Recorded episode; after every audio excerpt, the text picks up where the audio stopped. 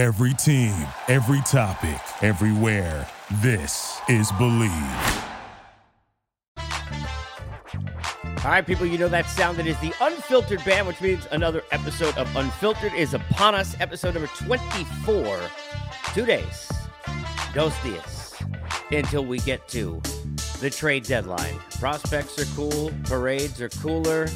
Is your team going to be the coolest, or they're going to be foolish? We'll find out here within the next forty-eight hours. As we thank, of course, the Unfiltered Band. Sit down, please. You can uh, follow me. Never sit down. Uh, stay up to date with uh, all things on my YouTube channel, as well as getting me on Twitter at Casey Stern. Follow all the different things going on, and of course, uh, stay in touch with all the great things uh, with us uh, here at the Believe Network as well. I want to start with this as I kind of catch up to date on some of the latest, and we talk about what to expect here in the next couple of days, as well as looking back a little bit at what's happened so far. Remember this, and this is important for all of you, all right? If you want to complain about what your team hasn't done, it's okay. But you want to wait until after the deadline is over. Now, I know it becomes easier when a player that you wanted, right, goes somewhere else. Example, Yankee fans, and we'll get into the Luis Castillo deal here in a second, are upset we didn't get Luis Castillo. That could happen, right? You don't know exactly what you had offered, and we could hear, don't tell me, please, well, well I already was on Twitter that so-and-so were, these were the names. I have had so many situations over the last twenty years where I could tell you about players who entire fan bases hate because they turned down all these dollars that apparently they were offered, and they never even were offered a contract. And I talked to those teams' execs, and they never wanted to keep the players. Yet somehow, of course, and the somehow being, it gets leaked out by one side or the other to help their own position. It gets leaked out by a team that, uh, you know, hey, we tried and yada, yada. And, you know, maybe the player doesn't, you know, fire back, want to get involved. And because of that, they still get booed in these stadiums. And there are at least three or four that come to mind immediately, including one player that was supposedly offered over one hundred million dollars, and the team didn't want him back or offer him a dime. And they still booed him for years. Doesn't play anymore. So let's not hear like, hey, we know for a fact this is what was offered, and our team didn't do enough to get Castillo, for example, right? Just using as an example, but the Mariners did. That can make you mad, but you don't know what's going to happen between now and the deadline. And a lot of that comes down to, keep in mind, people, we don't even know who's going to be available between now and the deadline. And that may sound stupid, like, what the hell are you talking about, Casey? We're two days away. Of course we know who. It, you know, what is one game? And it does seem silly, right? Like, okay, you tell me, like, if I win ten to nothing, like, this is what f- we as fans do, right? You're not supposed to do this as a team. You're telling me you're going to overreact if we win ten nothing today, and you're not going to sell, but you're a seller if we lose ten nothing? That sounds ridiculous. It may not be exactly as matter of fact and black and white as that. Everything's all shades of gray, just not the fifty kind. When you sit there and you look at this, though, we're talking about everything being tenuous based on where a team is in the standings, what's happening with the teams around them in the standings in terms of how many teams do I have to jump, how far am I behind, and we're also talking about fielding offers. You know, you may be taking calls. San Francisco Giants, let's start there. Great example, right? Do they buy or do they sell? It's a difficult question to answer, right? And I think a lot of it comes down to, can Farhan Zaidi convince the ownership that they need to go the other way? I'm not comparing the two situations entirely, but let's go back when he first went there, and you've got Bochy in his final year, and all the veterans are there, and he wants to take, you know, Mad Bum was still there, he wants to take one more shot. They were three or four games out of a playoff spot. Nobody thought they were really viable as any kind of a contender. But that's a building that, to me, still for, for big games is, I think, when you took, take aesthetics and atmosphere, I think it's the best park in the league right now in San Fran. So they know that. It's an ownership that wants to win. They know the concert-like mentality that comes to the park every day down the stretch in September into October when they have a chance to win, and they didn't want to give that up. And a lot of people got very upset. Well, why why would they why would they hold on to that? Who cares about, you know, taking another chance? You think about the, the Kansas City Royals. Remember, everybody yelled at them a few years ago when, you know, they didn't at the time want, you know, Hosmer, Moustakas, and those players to go, and they tried to hold on to what they could and take one more shot with what they had, and it didn't work out. And then people said, well, here are the things you should have gotten for those players, right? When you look at the Giants, I don't know that one game is going to determine anything, but what happens that we don't think about, right, is they might be getting offers right now for Carlos Rodon or Jock Peterson or Brandon Bell. I'm just bringing up names, right? That are, are you know, some of their relievers that are at like this level. And all of a sudden, now names go off the board. So Castillo goes off the board. What if Frankie Montas gets traded today? And I'm just throwing this out there, right? Let's say to the Yankees, right? Or the Cardinals. He's off the board. And now everyone's calling because Carlos Rodon, the best show in town. And I don't care rent or not, or you don't know if you're going to sell or not. Now I'm doubling my offer. This is sales, right? It's not baseball. It's business. This is about supply and demand. It's about striking when the iron's hot. It's about leverage. It's about having the hand, if you will, if you want to talk Seinfeld. That's what this is, right? So the deals are going to be a lot sweeter and more enticing as you get closer to the deadline if you're a team like the San Francisco Giants for some of your players. Will that change anything? I don't know, right? But you can't sit there and say, as a fan of a team, well, we suck. We didn't do what we need to do. Now, I, of all people, as you know, and the prospects are cool, parades are cooler guy, because I do believe you push the pedal down. It's why I love what Seattle did. You haven't been in a postseason in twenty-one years, all right? You're hosting an all-star game next year. You got a chance really to maximize something. You got Julio Rodriguez, who, you know, right now in terms of buzzwords in the sport, I would tell you, and it's hard to really kind of, you know, monetize or to figure out how to quantify this, but I would say you're looking at Juan Soto and Otani in large part because we're at the deadline, but also the kind of players they are, right? Aaron Judge, because of the forty-two homers and counting. And then I'm giving you Julio Rodriguez. He right there for me. That's probably the fourth guy.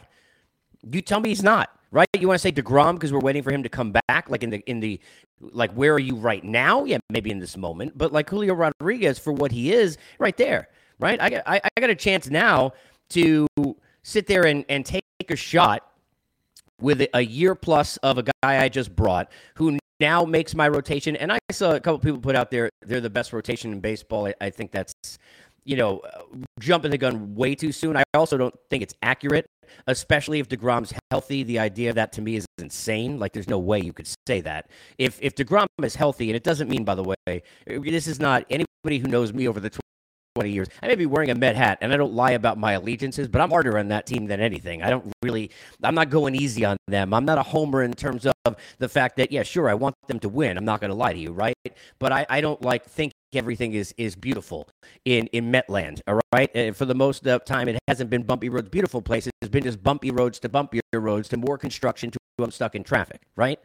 It's like living a life with Angel Hernandez in a relationship with the Mets, all right? So I, I'm not easy on them, but I'm just being fair. I mean, you tell me, you can at me on Twitter or respond here and comment in the video it, it, or in the podcast. If you're telling me that you really believe that if DeGrom's healthy, there's any other rotation than better, then you're an idiot. I'm sorry. Like, there's no way. If, there's no guarantees. Doesn't mean they're going to win the whole thing. But on paper, if I got Scherzer and DeGrom and you don't, you could sit down. And by the way, after the you don't, I got Taiwan Walker, who should have been an all-star, Carrasco, who's pitching well again, and Bassett, who's been good for most of the year when he's been healthy, and then McGill, who I don't even need to use anymore, and David Peterson, who you'd see and try to use in a bullpen, and both of those guys have been valuable. Peterson not even on the team right now. That's the kind of depth. Nobody's got that depth or that front end and that one too. But what Seattle has added is they've added excitement and excitement in the room. And I want to start and talk about that because this is something that is a real thing. There are often scenarios that we overblow and we make a big deal out of as fans or covering the sport that don't exist. They're not a big deal. But if you've been listening to the podcast with me over the years, I always try and tell you, like, and, and it's not because, please understand, this is from talking to people in the game. Like, when I learn things and I pick up stuff, and I have no problem saying it's not like I'm some genius. I'm telling you that in talking to the people, them, myself, right, it is a very real thing. And it makes common sense, but it's a very real thing. For players in a room, the energy it brings, not just when you know how much you now upgraded your rotation. They're not stupid. They know now they have a better chance to win with Castillo at to Ray and Gilbert in that group, right? It's not just about that. It, it's this team. This is what happens psyche-wise. This team, this group, this ownership, this G M, and Jerry, Jerry DiPoto in this case, right? They believe that we're a playoff team. They care about us. They they buy into us. They are believers in our chances. They are not just eye-washing us about, hey, we're trying to win, which is what the Twins have done as a franchise for like every trade deadline since the beginning of time. all right? That's why they don't get a Luis Castillo, and they don't. And I said, mentioned this the other day. They won the division a couple years ago. It's a great story. I love Sergio Romo. That's my dude. You can't have him as the big move at the deadline, at least not if we're talking a couple of years ago and not eight years ago, right? You just, it's not enough. But they don't do that. They, we're just used to the Yankees again, and we'll get our, our playoff tickets a couple of times, and we'll just leave. That's what losers do in this sport. So it's for Seattle, and they haven't done everything perfect. Remember, regardless of how Kelenic has played, the whole situation of, of the egg on the face, you're at a Knights of Columbus meeting, and your ownership is looking like, I mean, like completely, like, forget about like horrible people, let alone just horrible business people, right? They've had egg on the face. They haven't made it in twenty-one years. It seems like they won eighty-six games, like, I don't know for how many years in a row, and didn't get in. And a lot of that, that is, right, go back to each of those seasons. We didn't push enough. We're kind of there. We're on, you know, we are, to use, a, and I'm a huge Springsteen guy, as most of you know, you know, they're always stuck in the darkness on the edge of town. They never actually get in it, right? They're out there at the border. They're in now. And it's no guarantee they're going to make the playoffs. No guarantee. But they got a real shot now. And it's a real shot in the arm in the room. If you think about this, imagine what happens on the other side. And let's take tangible things that we can look at, right? Dallas Keuchel with the Astros. And then, now look, I, I don't know. And, you know, Jeff Luno, it's a, a whole other conversation. But I can, I can tell you, I've told this story in the air before. This is a very, very true story. I was ripping, and I mean just to shreds, when I was on M L B Network Radio, like every, every day. Anybody who listened to it knows it. And you can go back probably and see it on Twitter still and search it. I was destroying the Astros when the original deadline, this is before now we only have one. We had the waiver deadline then, right? I, I was destroying them for not doing anything. I, I mean, what Dallas Keuchel was, was upset about, and I'm sure a lot of players in the room, I was destroying them, right? Now, I'm not going to say that they hadn't initially planned on working with Verlander towards the waiver deadline, or they wouldn't have done it anyway. But, and I'm not saying this is because of me, but when Dallas Keuchel and those players, right, start to make comments about, like, how are we not doing something to get better? Yeah, it absolutely pushed the pedal on Jeff Luno. But the story I'll tell, and this is absolutely accurate, is I did, I would say maybe eleven or twelve champagne celebrations for the Warriors, and blessed to, I mean, it's, it's not a humble brag, I'm blessed to do so. And to be in there doing live shows uh, for those celebrations on radio for anybody who listened, they're some of the most fun times in my career, right? And, and in fact, I mentioned Sergio Romo before. One of my favorite moments was when they won the World Series in San Francisco, and he was in the middle of the champagne celebration crying, talking about what, what it meant uh, to him in, in terms of, you know, conversations with like his parents and his family and his kids, and like that's the kind of stuff, stuff that's just amazing. Like I remember, I talked about it on the air at the time, walking past the hallway in the Giants room when they won. I think this was the Mad Bum year in Kansas City, and Ryan Vogel's such a good dude, but what a great story, played overseas, was with his family in Bo- Boch's office having like a quiet moment, and I think it wasn't Kansas City because it was the visitor's office, and just like watching them, them like, and I didn't stay long, but just even seeing them embrace and the tear, and like those are the moments like, okay, you feel it, you, you get it, right, what it all means. But Jeff Luno, I mean, when I tell you, like, douse me in champagne, like, in my eyes, pouring it on my head, and if you go back, it's probably available somewhere on SiriusXM in some old format you can find. But if you find that post-game show, and I, he literally is pouring it in my eyes as he's saying to me, yeah, I got sick of hearing about Verlander, like, over and over again. Like, these guys, they listen, they know, and it's not just to me, to anybody, right? They understand. They feel that pressure, right? But a lot of them don't make the moves. And you think about Jose Bautista. He got really upset uh, one year when Toronto was in it. They were two games. You got to check. It might have been an Oriole fan will remember. It might have been two, two and a half games back. And this had to be because I think that was my first year with, with Turner in the playoffs when the Orioles made a run. It had to be like twenty fourteen. Maybe it was the twenty fifteen season. It was one of those two years. And the Orioles won that division by fifteen games. It was the year where Buck and company had the most we've ever seen, like extra inning and, and late inning, you know, one run wins for a team like ever. I think they won like seventeen of them. It was some ridiculous number, right? And a lot of that because of their managing with Buck. But I, I remember Jose Bautista flipping out, like how, and and I don't know how that permeates in a room necessarily. Some guys don't care. Some will. But you know, like what? You don't think we're good enough? Like, you're not going to put the money into us. You're not going to invest. And it's an ownership thing more than certainly Alex Anthopoulos, who's certainly not afraid, right? It's like I said when Alex moved here with Atlanta and he was doing one-year deals for Jock, uh, Josh Donaldson.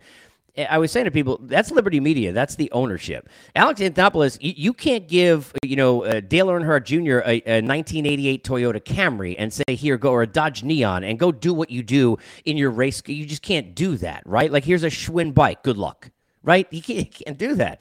But that's what happened. Well, when Alex wasn't hampered was the year after that, because the Jays flopped. They did nothing.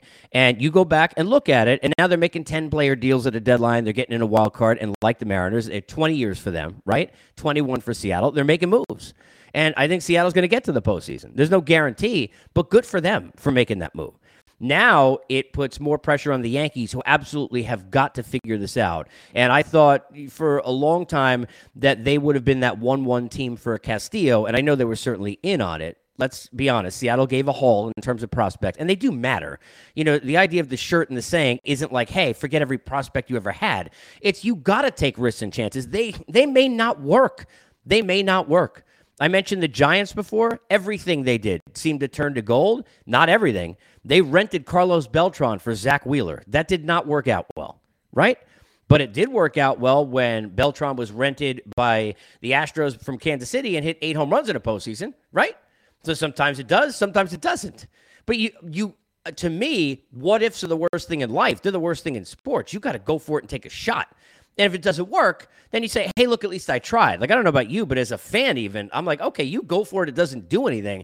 I'm okay with that. So I always say to my my dude, Steve Phillips, who I've, I've I've had the pleasure of being friends with and worked with for years, that, you know, anybody who ever got on Steve for getting Robbie Alomar, like, you're an idiot. Like, and it didn't pan out with the Mets. I mean, it was a nightmare. It was a complete nightmare, right? You had writers saying he didn't want to play. It was like, I, I always joke about the Mets in, I think it was eighty-eight, used to have on Shea Stadium, Met catch the fever, right? And really, the Met fever is what you catch when you get there. It's what you alleviate and have a cure, vaccination or not, right? When you leave, Kevin Mitchell out, I'm great. Kevin McReynolds in, I'm not. Carlos Baerga in, I'm not. Burnett's, let's go twice. We could talk about nine million other things, right? Vince Coleman's throwing firecrackers, and you can add to the list.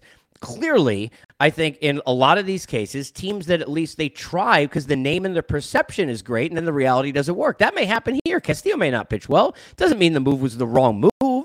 It's what it was at the time. You can't tell me it was the bad idea. It was a great idea, and good for them for doing it. You know, but you can't wait till you know, now and then get mad. You have to wait until after the deadline. We got to see what happens here the next forty-eight hours.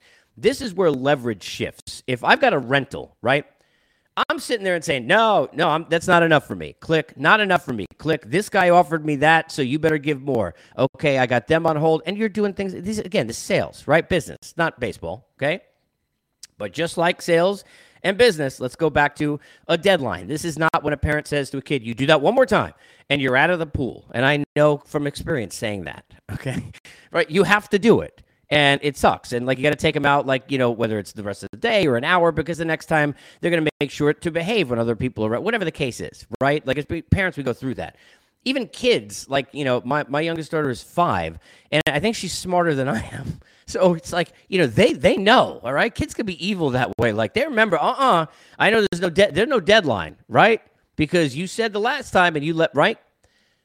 This is a deadline. There's no waiver deadline. There's no other deadline. There's no other way to get players. This is the deadline. If I got a rental and I'm a team that I'm losing this player, right, and this this asset, because that's what they are in these trades. We're talking about stocks, right, and where they are as investments, and we're talking about assets and product. That's what this is right now. That's why how many G Ms after trades, when you see them in a, in a presser, they say the player, we think we got a good player, the third baseman, right?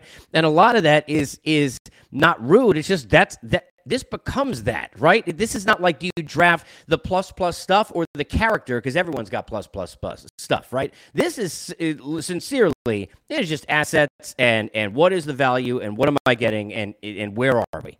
Well, when the deadline is over, here's where you are. You got no shot. That's it, right? You can't make a deal. If you, you're stuck with a rental, you stuck with the rental. You ain't going nowhere, right? That guy's playing for you. And if you think you could sign him long-term or you still have a chance to get in the postseason, those things may be viable options for you. But in most cases, what happens is what would happen for any of us if there's actually a hard deadline, right? Not the T V channel that you go on and say, if you dial in the next thirty minutes, you can get this C D and you could hear Up Where We Belong and several other, you know, beautiful seventies and eighties. No, like, you know that like every thirty minutes, it's the same thing, right? I hope you people know that, right? Like, oh, you're on the H D T V. Wow, that ring is just for sale if I call in the next five minutes. Do you really believe that? Like, you think in five minutes and two seconds, it's going to be like years ago in Domino's, if you weren't there in thirty minutes, it's free? Like, come on. You can't be that stupid, right? I hope. So in this case, though, there's a deadline. I'm stuck. The leverage shifts all of a sudden, and it's it's it's tangible in the conversations and talking to executives over the last couple of decades, and it, it makes sense. That's why if, if you're new to kind of being with me, and hopefully you'll stick with me in the unfiltered revolution that we're on, and you're going to learn that this is how I always going to be. When I say dumb it down, I mean for us, me and you, and I don't mean in terms of intelligence. I mean, okay, we don't, we're training players in a fantasy league. Please let's not compare it. Like, I love the people who call me, like, I've had calls, like, on the air over the years, like, you know, somebody's got a pitch count. Well, you know, I'm pitching in, in high school, or, you know, I'm I'm coaching in Little League, and, like, when I was this, and, you know, like, okay, that's great, but let's, can we not compare it, right? It's not the same thing, all right? I'm not telling you I have any idea what it's like to go trade someone, but in conversations with people at the deadline, I know thinking of what's happened, right? And a lot of it, to be honest with you, because I don't break news for a living, I th- I believe, and this is an industry thing, I'm curious what people think, and I know many watch and listen who are in the industry, I believe I probably get, and people like me, maybe more information sometimes than people who break news. We just can't say anything, right? Because that's why they'll tell me. But I take those things and I learn from it, and I learn kind of the psyche of it. So I try and dumb it down to human element. And the human element is this simple, people. If you truly had a deadline, like on Ticketmaster or wherever, uh, if you're trying to get Bruce Springsteen tickets, and really, like, it's at two eighteen, two seventeen, I got to figure out, am I pressing that credit card or not? You got two seventeen to make that decision. That's it. Te- next time you go in, you're probably in the back of the row. You're getting a dial tone, a busy signal. It's sold out already. Like, that's how it feels for these guys as they get closer to the deadline. And it makes a lot of sense, doesn't it, that the buyers then have all the hand? Because, yeah, okay, certainly I need somebody. You know I need someone. But I got at least not twenty-nine, but I got seven, eight teams I could call. I got six, seven other players like the guy you have. How many other people you got like me? What are you, what are you going to do when the deadline's done and you're stuck with the guy? Yeah, maybe you could sign him long-term, and maybe he's a fan favorite and you keep him for that reason, even though I think that's stupid a lot of times. I mean, I remember, I don't want to get into anybody's specific, because Eddie's a great dude, but I remember Jack Sorensic, uh, speaking of the Mariners, many years ago, having a conversation was on the air, trying to explain to me about they weren't going to trade Raul Ibanez because he was beloved by the fans, and he was old, and I love Raul. He was a terrific guy. He was a great player, and they didn't, they didn't want to move him. And this was a guy who had already been moved before. Look what happened, speaking of the Orioles, when the Yankees got him, and he basically ended Jim Johnson's career as a closer, right, in one series. Like, you, you can't sound like, okay, the fans would be upset. He's a fan favorite. Like, yeah, no, all right, right? And, and plus, this isn't Hank Aaron. Like, we're not talking about, like, Mario Lemieux playing for the Penguins for his whole life, and it's like his last four days there. Even the Bochy situation I brought up before. Which, okay, it has, there's certainly some, there's some value there. There were three World Series with the team, right? There are, are never good reasons to just, just hold on to a player because of what, what the fans think. But there is a pressure to do something because of what the fans and the players in the room think. And I think you'll see that change here over the next couple of days. You can keep posted on all the things going on at the deadline. All the specifics will break down, all the trades as they happen. And if you uh, haven't found this out already, I will be live on Twitter. I'm going to try some. I don't know if, if anyone has ever really tried this, but I'm that guy. The guy in the, I always joke at the, you know, the finale of Top Chef. How many times, like, you know, I mean, how many shows have you watched like this? I'm going to try. And they asked them, so you're cooking something, you know, or Gordon Ramsay will ask Master Chef, right? And I love food, as you could tell, really, cooking shows. But are you really going to try something you'd never cooked? Or like you watch American Idol, I'm going to sing something I don't know. Like, are you sure about, you know? I learned to lyrics this morning, but we're going to give it a shot. And you're already out the door, really, it's, honestly. But I'm going to try something that I don't know has ever been even attempted or necessarily even uh, close to successful. But I'm going to do three hours, like a live radio show, like I've done for the deadline for, I don't know, I think I did seventeen years of them overall. And the last twelve, thirteen seasons of M L B Network Radio, I'm going to do that for three hours on Twitter at two o'clock Eastern Time, deadline day on Tuesday. And work with guests coming going on on the fly, breaking down the deals on the fly, talking to you and interacting through chat on the fly, all of that. And it's going to be crazy, and I'll probably, you know, sweat like Patrick Ewing at the foul line, but uh, we'll have a fun time with it. So keep me uh, uh, abreast of what you think on your thoughts at Casey Stern. I'll do the same with all the stuff going on. Uh, my YouTube channel, I've got one, obviously, for Unfiltered in all of our episodes, and if you're watching that here, I've got another one where there's music and family and shenanigans. And uh, uh, thanks for being a part of this ride. Let's continue to do it. We've got about, what, at this point when I'm taping this, about you know, fifty hours or so, fifty-one hours until we get to the deadline. I'm excited to see what happens. Hopefully you are as well. Stay unfiltered, and I'll talk to you soon. And, of course, you got to believe. That's B L E A V. Thank you for listening to Believe. You can show support to your host by subscribing to the show and giving us a five-star rating on your preferred platform. Check us out at Believe dot com and search for B L E A V on YouTube.